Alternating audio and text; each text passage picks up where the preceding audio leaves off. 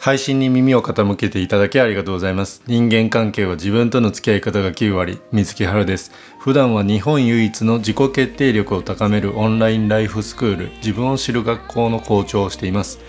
この番組ではカウンセリング歴10年相談件数1000件の僕があなたからいただいた質問相談に Q&A 形式でお答えさせていただきます。今回提供いただいたのはこちらの方です。自分を知る学校を応援しています。池松光一郎。池松さんありがとうございます。今回のテーマはぐるぐる悩み続ける自分との向き合い方です。いただいた質問内容はこちらです。うまくいかないことがあるとぐるぐる悩み続けてしまいストレスがたまる一方です。こういう自分とどう向き合ったら良いでしょうかという質問ですね、えぐるぐる悩み続けてしまうことあると思います。僕もですね、まあ、学生時代とかかなりですね、まあ、あのぐるぐる一人で悩み続けて、えー、相談とかも苦手だし人を頼るのも苦手だしみたいなそんなあの学生だったんですけどやっぱりこの気持ちはすごくわかるんですね。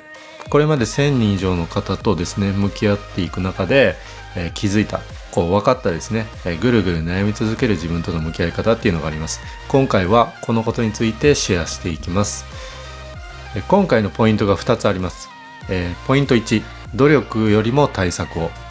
で2つ目がですね何ができるかなと考えて行動する。この2つです。えっと1つ目のですね努力よりも対策をから説明していきます。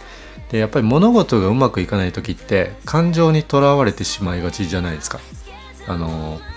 例えば不安だったり焦ったりっていうのがあると思うんですよ。うまくいかないから。停滞しますよね。だからですねなんで自分ってこうなんだろうなって思うと思うんですよ。例えばですね朝早起きして何かをこうやっていこうっていうふうにですね考えていてもですね朝にこううまく起きれない。そういう時ってあると思うんですね。なんで自分って朝起きられないんだろうなとかですねそういう重い気持ちになってしまうということはあると思います。まあ、そういう時って気合や根性で乗り切ろうとしてしまいがちなんですよ。明日は頑張ろうみたいな。でまた明日できなくてで次の日になってまた起きれなくてやっぱダメだなみたいなね。そういうぐるぐるなることってやっぱあると思うんですね。でそういう時はですね一度立ち止まって早起きが得意な人に相談するとかですね。そういうふうにこう人と話して対策を考えてみるっていうのもまあ一つだと思うんです。まあ、相談が苦手な方もいると思うんですけどそういう場合は早起きが得意な人の本とか、えーと、そういう動画とかを見るでもいいかもしれません。でその上でですねポイント2つ目です。何ができるかなと考えて行動するです。でこの何ができるかなっていうふうに考えることでですね、えーと、ぐるぐる悩むことから抜け出しやすくなります。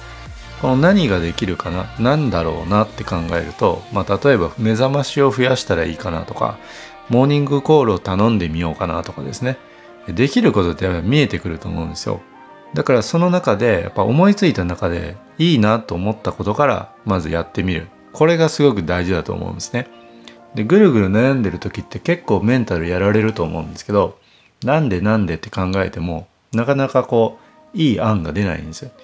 これからは何をやっていくかっていうのをですね具体的に考えるには何がで考えるっていうのはやっぱり大事なんです。まあ、こういう方法でですねぐるぐる悩むことから抜け出してもらえたらと思います。え今回のぐるぐる悩み続ける自分との向き合い方えポイント2つです。振り返りです。え1つ目が努力よりも対策を。で2つ目が何ができるかなと考えて行動する。この2つでした。この番組ではあなたからのお便り質問相談をお待ちしています。プロフィール欄のリンク先のインスタグラムの DM からメッセージをいただければ Q&A 形式でお答えさせていただきます。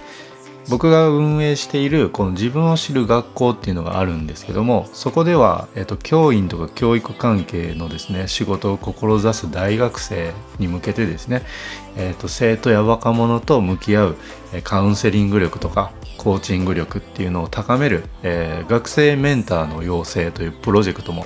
行っています。このポッドキャストの提供を、えー、募集させていただいています。でそこでいただいた資金はそのプロジェクトに全て使わさせていただきますのでそちらもよろしくお願いします。概要欄のリンク先からご確認ください。それではぐるぐる悩み続ける自分とですねちょっと距離を置いて前に進んでいただけたら嬉しいです。水木春でした。